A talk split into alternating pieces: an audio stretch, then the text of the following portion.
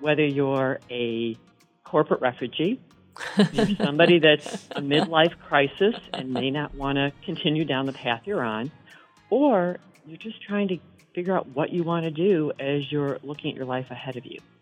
We offer services to all genders, including we specialize in women mm-hmm. and the military veterans as well, because mm-hmm. they also have a crossroad there.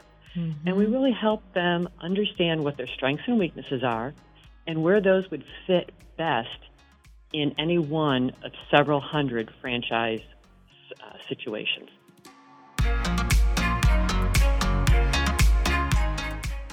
Hi, everyone. Welcome to Powering Up, our cross-generational podcast about leadership, power, and gender. I'm Ann Doyle. And I'm Monica Doyle. Our guest today is a business leader with more than thirty years of success across the nonprofit, technology, automotive, financial services, and retail industries. Wow, that's a lot. uh, and yep. Someone I think you got to know while you were working um, at Ford Motor Company? Right. Um, I was the director of North America Public Affairs when Kristen O'Day joined Ford during the Jack Nasser era. And while he was C E O, Nasser made a very serious effort to diversify the senior leadership at Ford, which had been pretty much exclusively male and white, which is still, unfortunately, pretty typical of the auto industry that today. But Nasser really brought in some great talent from other industries, uh, including Kristen. So we both have had careers that go way beyond the auto industry. Um, and today, Kristen is the C E O and president of her own company, Momentum Franchise Group. Well, I have a lot of questions about what she's learned about leadership, power, and gender working in so many different industries, but I've never heard of the Momentum Franchise Group. So she's going to have to explain a little bit about that, if you wouldn't mind, Kristen. And those are exactly the reasons why we invited you to have a powering up conversation with us. So welcome, Kristen. Thank you. Welcome to, to both of you. It's great to be here today and have the opportunity to meet with both of you and, and talk a little bit about Momentum Franchise Group, but also, more importantly, about powering up, leadership, gender, and kind of all the issues we're dealing with and have been dealing with over the last several years. Exactly. Um, first of all, well, we want to hear about that, your leadership journey and all those things, um, but I never knew there was such a thing as like an executive executive recruiter for franchises? Is that a fair way to explain your business now? That is perfectly sum perfect way to summarize it. Basically, Anne, what I've done is I've taken all of the things that I've found over my career to be a challenge. So I've spent many years helping people get very successful in figuring out what they want to do and how to do it. And that could be anything in their career that might have been a stumbling block for them or a diamond in the rough that didn't know how to get to that next position or that next um, ladder on their corporate career. And I coupled that with something that I really enjoy, which is business strategy. And so I took a step back and said, what do I want to do when I grow up? And I still haven't figured that out, but this is the next journey, the next step in my journey. Right. And what I really do is I help people realize there's life after corporate at every level. So many people get out of school right away and they'll go, gee, I got to go right to corporate, got to get my job, check. Mm-hmm. But you're finding, and Monica, you're probably a great example of this, mm-hmm. millennials don't really always want to work for somebody. Yeah. But they don't know where to go next mm-hmm. and what that journey is going to be. So, so many schools are taking on the entrepreneurial degree or at least some classes. And what we're finding in our company is that whether you're a corporate refugee, you're somebody that's a midlife crisis and may not want to continue down the path you're on, or you're just trying to figure out what you want to do as you're looking at your life ahead of you. We offer services to all genders, including we specialize in women mm-hmm. and the military veterans as well, because mm-hmm. they also have a crossroad there. Mm-hmm. And we really help them understand what their strengths and weaknesses are and where those would fit best in any one of several hundred franchise uh, situations. And so we broker or matchmake between their skill sets and the franchisors, and we actually bring them together. And our fees are free to any client because what we get paid for is actually making that match with the franchisor because they want the best of the best. Wow, that's and pretty so impressive. It's been a, yeah, so it's been a great opportunity. It's been a great journey. And we've brought in now, we're a staff of ten, and we expect to have a staff of roughly grow to about twenty to twenty-five uh, within our next year. So what so, what kind of things um, are you working with? So you mentioned like um, you mentioned like businesses and stuff like that, but what kind of businesses? Like I'm curious to know if you work with any like artists or anything like that. I work with almost any type of business. So it depends on what you want to define as a business. Mm-hmm. So what we look at is we have thirty different disciplines mm-hmm. of business organizations that we deal with. One is automotive. Okay. We have retail. We have specialty retail. Think of coffee shops and sandwich shops. Mm-hmm. You could think of some of the big ones out there. I don't want to plug any of them. Um, you can look at things like service business. And what we find is a lot of individuals really want to get into business but avoid the risk of starting from scratch. Mm-hmm. And so they're concerned. They're going to put their hard-earned money into developing this business or working with a franchisor. And the nice part about a franchisor is they have the proven operating manual. They have the manual, they have the systems, they have the processes, and really from day one, you're, I don't want to say turnkey because there's a lot of strategy that goes in, there's a lot of um, business acumen that needs to be brought forward and a lot of people skills. But so, if go- you wanted to start day one, you're pretty much there. Yeah, so so you, you do get some people who are kind of flying by the seat of their pants, but is it like mostly people who seem to have had this idea all along, or like you said, midlife crisis more of? No, it's actually been a variety of different scenarios. Some people, I would say the very small majority, have wanted to be an entrepreneur their whole lives. Hmm. Others have just decided throughout various different experiences that owning their own business or being in charge of their own destination is what they want to do. And it really comes down to two factors. One, what lifestyle do you want? Meaning, do you want to work nine to five, Monday through Friday? Are you more somebody that wants to, you know, have a, let's say, a hands-off approach, but yet still want to be involved in a business? So that's one segment. And the other is, what are your financial goals? What do you need or want to live on? And what do you need or want to leave as a legacy? And so those are a lot of the questions we'll walk people through. And then what kind of business model do you want? Do you want to work at home? Do you want to be in an office or a storefront or a small industrial area? Do you want to be hands-on operator? Or do you want to be an executive model where you're hiring managers and they're kind of doing the work and you're being the one that's shepherding them through the process? Or do you want to be semi-absentee, meaning I want to be an investor, I want to own, but I don't necessarily want to be there day-to-day running the business. It, and so all of those are very different models. But when you you talked about the fact that uh, this is your services are free to people because obviously your business model, I mean, you're going to make your money as a as a business by finding a match with uh, an excellent candidate for these franchisees. But that means that, I mean, people have to have a certain amount of money. I mean, they've got to have a certain amount of resources to come to you for you to um, invest your time in working with them. Isn't that right? I mean, Correct. How do you vet people? Several different ways.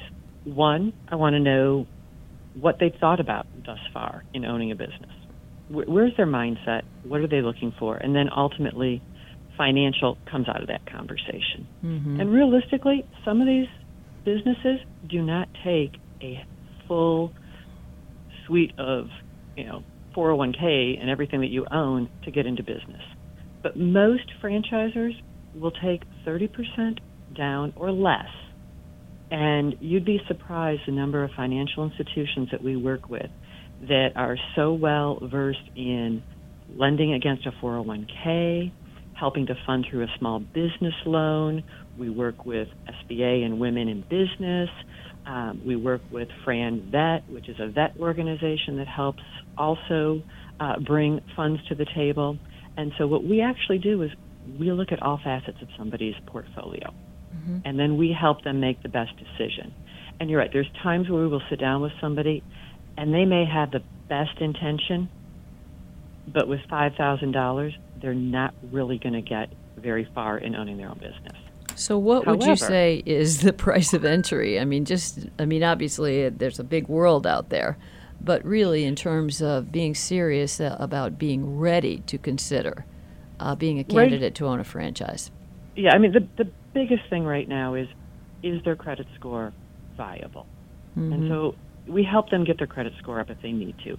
But having a credit score of around seven, between six eighty and seven hundred is probably the price to entry, because most franchises are going to want you to invest in either a storefront, meaning a lease, things along those lines. Mm-hmm. If you're a home-based business, you're still going to have technical overhead when it comes to systems and processes. And so you need to be able to fund that. So there's a couple of things. One is a good credit score. Mm-hmm. Two is what kind of liquid cash is available to you. Mm-hmm. And you'll be surprised when somebody really wants a business, where they can go to for funding for their liquid cash. So you like to think that somebody has about six months of operating bandwidth from a liquid cash perspective. Mm-hmm. Now, that can range depending on what franchise you're looking for. But most franchises will say anywhere from thirty-five thousand dollars to one hundred thousand dollars of liquid cash. Mm-hmm. And then it's your net worth. Minimum entry is about two hundred thousand dollars in net worth. And I know that may seem low for us, Anne, but Monica, that may seem very high for a millennial. Oh, yeah. And so how do you start working? Now, those are guidelines. They are not cut in stone. Mm-hmm. Some franchises will say if they're really good, they've got strong passion about the product, they really want to do X. There are some that we can move people through very quickly and get them with their first or second franchise without meeting all those criteria. But so, there's ahead. still other hurdles they have to go through. So one thing that I can't help but think, talking about all of this, is do you feel like there's sort of a lack of education about this in schools? I mean, m- millennials especially are paying so much money to schools and then leaving with very little preparation in terms of, you know, marketing themselves. Is that something? I, would to- I totally agree with you. Yeah. Um, I'm going to take a step back. I remember twenty-five years ago when just getting people to understand the power of what internet and internet development was and getting the colleges, very few colleges other than maybe the top twenty to thirty, while they all had computer science programs and were teaching H T M L and coding, mm-hmm. they weren't teaching the fundamentals of putting it together to help drive business. Well, and as an art student, I feel very similar to that. You know, we were taught everything we needed to know about art and color theory and all of this stuff. But then as soon as it came time to put a value on our own artwork, we were stuck. So, yeah. And, and so, like, it sounds like the services that you're offering are fantastically valuable. And I guess my biggest question that I can't help but wonder why they're not teaching this in college. Well, I think they're teaching entrepreneurial. Uh-huh. What they're not teaching you is, then what? Yeah. Great. I need to know the finances. I need to know Business one oh one. I need to know how to build a website. I need I mean, to know how to get my product out there. It sounds like I that's what do you it, do, is then that's what? Exactly what I do. It's the then what. And like Anne walking, going and talking about powering up and you know, mm-hmm. how to enable women and drive them, right. I do the same thing. So I'm out speaking on a regular basis. Mm-hmm. Forget if you use my services. I'm not about using me. I'm about empowering people to have a better life for themselves and their families. Well, and what and is... I can, go, go ahead. ahead. What What is some of the, the better ways that you have managed to reach out to young people with this type of stuff? Like, have you gone to campuses and speak about this kind of thing? Because this is the kind of thing I would have loved to sit through a lecture of in college. I would love to get invited to campuses. Believe it or not, when you call the schools and ask about talking to them, they're kind of shying away from it because they really want, at this point, I should say some of the, the larger ones, are looking for more the big names that are out there. They want more the franchisors to come in mm. versus somebody that's going to help. You're never going to get an executive recruiter walking into a college talking yeah. about what it's like to be an executive recruiter. It doesn't happen. Really? Now I ha- Why? Now I ha- yeah, exactly. It, now it I seems have, impractical. I have talked to many universities and have got and have been invited to several to talk with them on the programs, and it's come in through part of their entrepreneurial network, or in some cases they have a large alum. So I happen to have degrees, executive degrees from, from three large universities. Connecting with them has been great. Mm-hmm. I have got a website. Like Powering Up, we're going to be creating Momentum, which is going to be a podcast on a regular basis that's oh, going to feature a different franchise on a regular basis. Oh, there you go. And so that will help educate a little bit. But then every opportunity I have when I'm in different parts of the country, I am speaking to groups. So I will have an educational session. We have one coming up in a couple of weeks where we have one hundred people coming. Whether they become clients of ours or not, that's, you know, that'll be great. But it's one more way we're reaching out and helping people to realize the power of being in business for themselves. I've actually had most recently, my, my most two successful millennial clients have been people that have come to me via word of mouth. When I've sat down with them, they've said, oh, I don't have this kind of money. Mm-hmm. One was struggling with college, and I'll be real honest. He was a, a junior, and he said, I've wasted my parents' money. I'm like, explain to me. And he said, I, I really like these classes, but in order to get my degree, I'm going to have to go X. I'm like, okay. Pause for a second. Degrees are great. I believe they're a rite of passage. I think they're awesome, and you never want to be that person that's vying for a job, and the only thing holding you back is your degree. Yeah, so I would never tell someone backwards. Not to get it. However, maybe you need a break. Maybe you need to be in the real world working on your passion, and maybe something like that would propel you. Fast forward. He had that conversation with his father. Mm-hmm. His father looked at him and said, if I'm going to spend forty thousand dollars a year putting you through college and you're not going to get there in the next three years, then you're going to take that money and you're going to get into business for yourself, and let's see if you can do it. Yeah. Mm. And so that was a really good success story. Mm. He's doing well, loves it. Is it going to be the end of where he stops on his journey? Absolutely not. He's going back to school. He's just doing it differently. Interesting. And and so that's another way of helping somebody realize what their potential is. Right. Well, I want to back up for a minute, Kristen, and um, get a sense of your own leadership journey and um, perhaps um, some defining moments or something that you would share that really, uh, when you look back on it, is part of your passion today for helping to empower others. You know, I think I have to go back early on in my career. Um, we started talking about work-life balance and your ability to work at home. Was this a and man who's who you were talking with yes. or a woman? Uh-huh. It was a man. Mm-hmm. No, it was a man. There were no... Yeah. The person I report to... Exactly. Had, I was the only female on his staff. Yeah. And they needed somebody to lead the work-life initiative so that at that point Ford was trying to get more and more people to work from home. Right. I said, fine, I'll do it. But everybody around this table needs to work from home one day a month. Because if you guys don't do it, your team's not going to feel comfortable and think that they can actually do it. Mm-hmm. And one gentleman literally raised his hand and looked at me and said, Kristen, you have to understand there's a reason we come to work. And that is? He's like, well, we all have wives at home, and you know, we want to come to work. I'm like, uh, yeah, I don't have one of those. Um, in fact, I'm relocating from Chicago right now, and I have nobody to unpack either, and I bet you all had somebody to do that for you, too. Dead silence.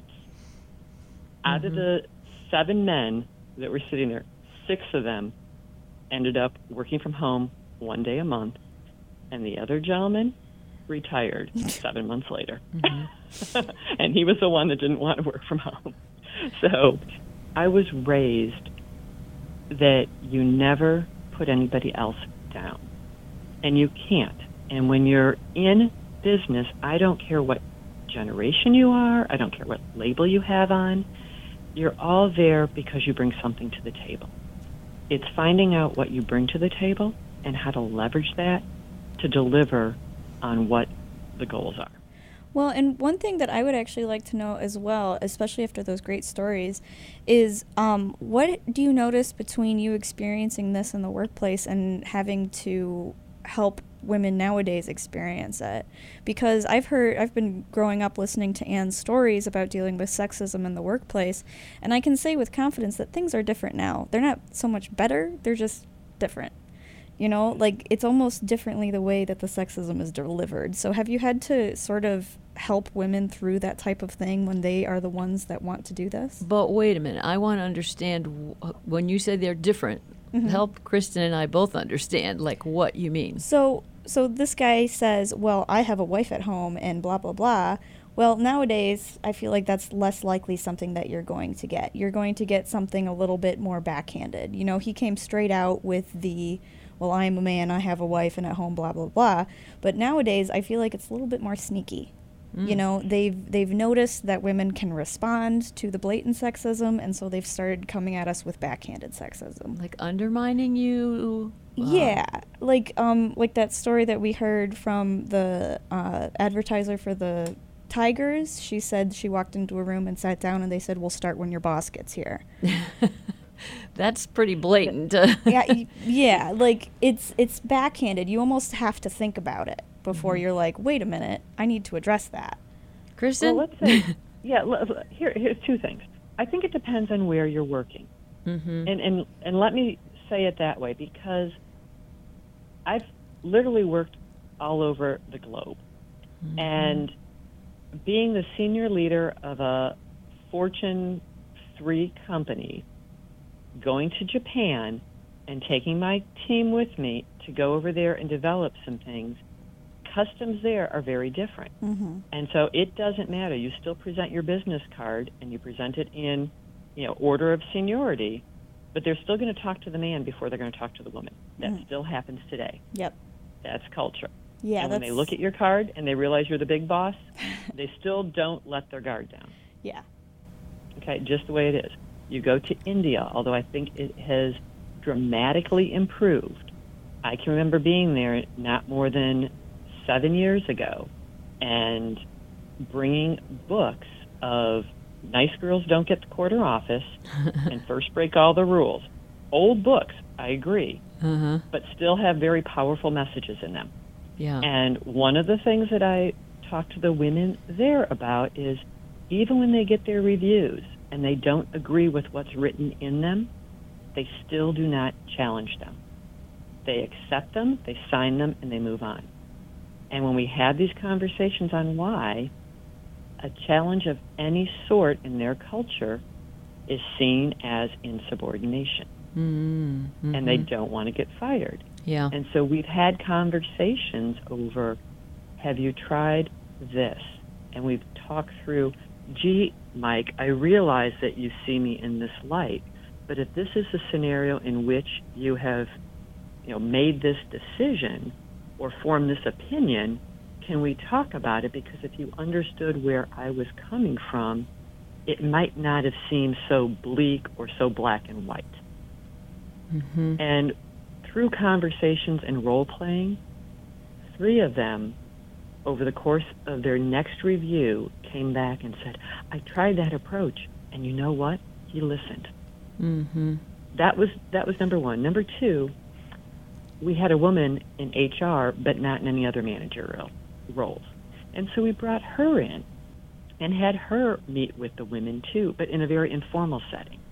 And when she was hearing this, she was aghast because she was educated in the U S So she had a, an appreciation for business, but not for what was really happening with some of the reviews at the mid and lower levels.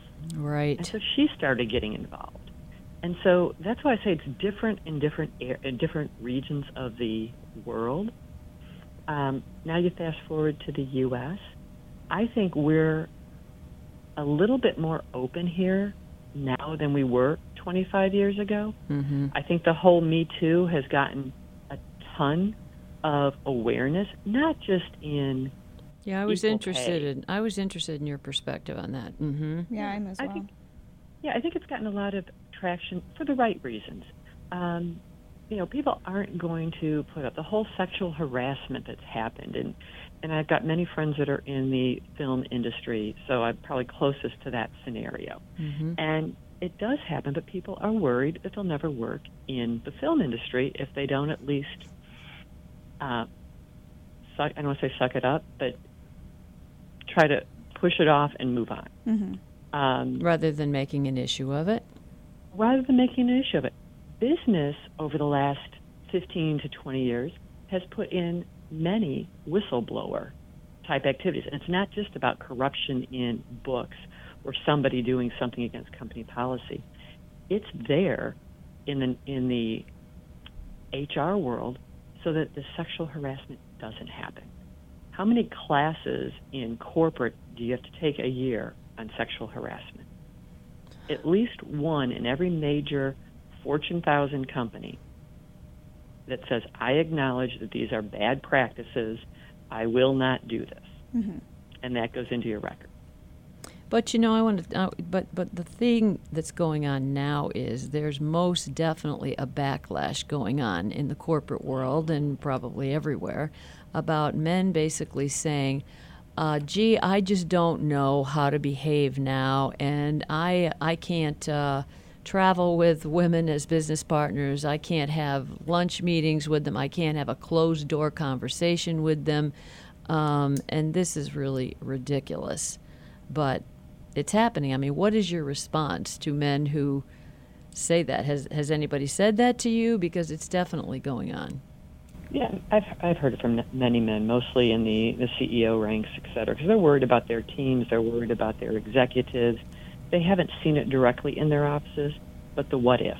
Mm-hmm. And my whole philosophy is just like raising children, you hope you're teaching them the best. And if they are good, then this shouldn't be an issue. If they're worried about it, then why are they worried about it?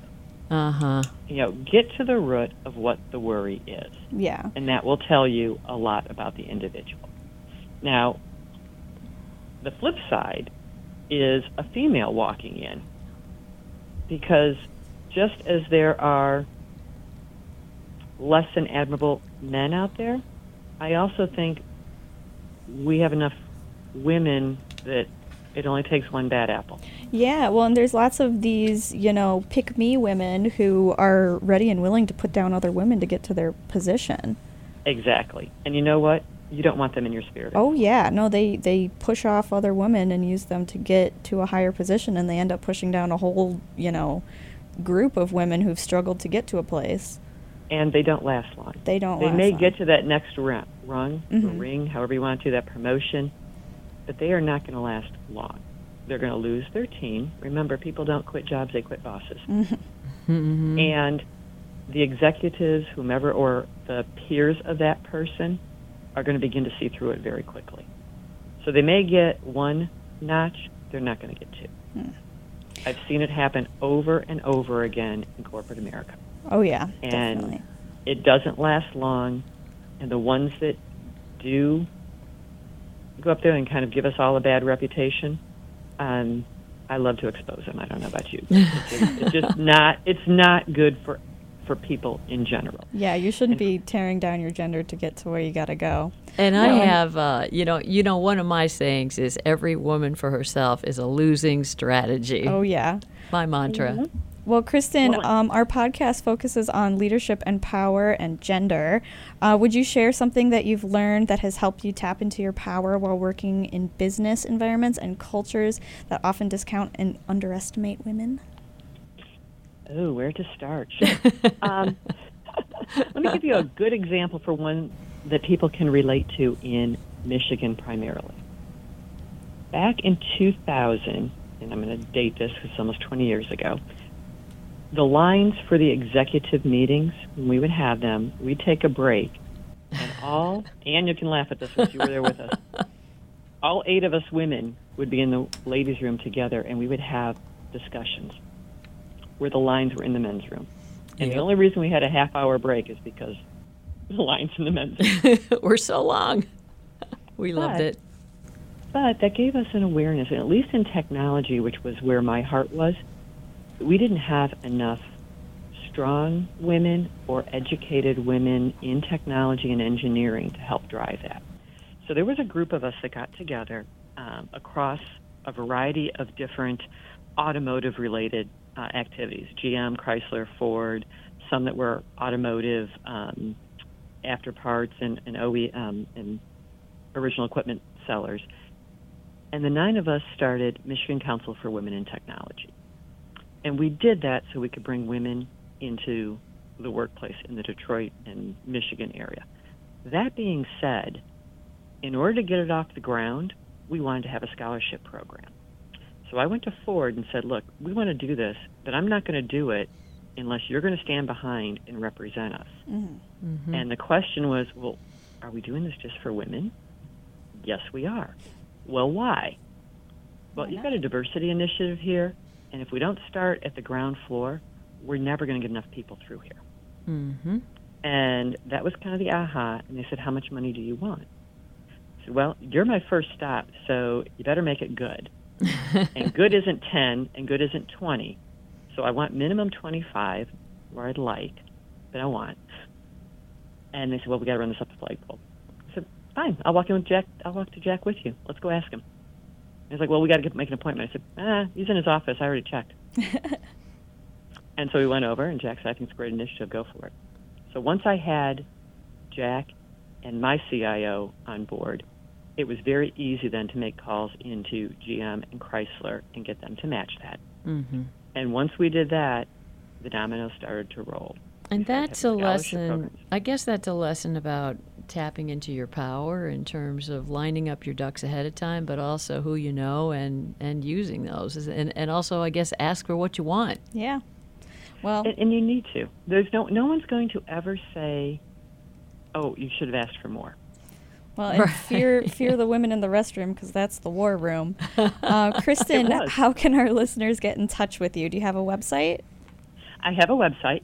It is w w w dot momentum franchise group dot com. Kristen O'Day, thank you so much for joining us. Uh, she is the C E O and president of the Momentum Franchise Group. Uh, putting your three decades of business, technology, finance skills to work to help uh, entrepreneurs, specifically women and veterans. We didn't even get a chance to talk about veterans, oh, but yeah. I know you have a specific interest there because they're in transition as well, um, to really avoid really costly pitfalls um, when t- looking at franchises. You want a last word there, Kristen?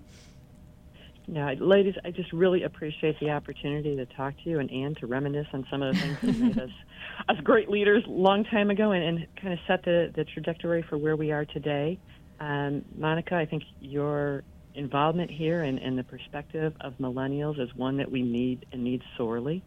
Um, I think it's just something that, you know, you, you look out on today and there's not enough people asking the right questions and helping to open our eyes to where we need to go.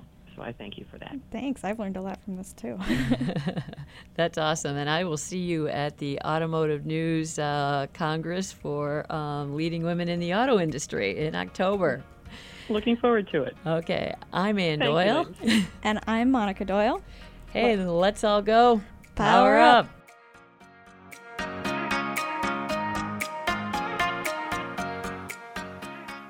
Thanks for joining us at Powering Up. We hope you'll subscribe and share us with your network.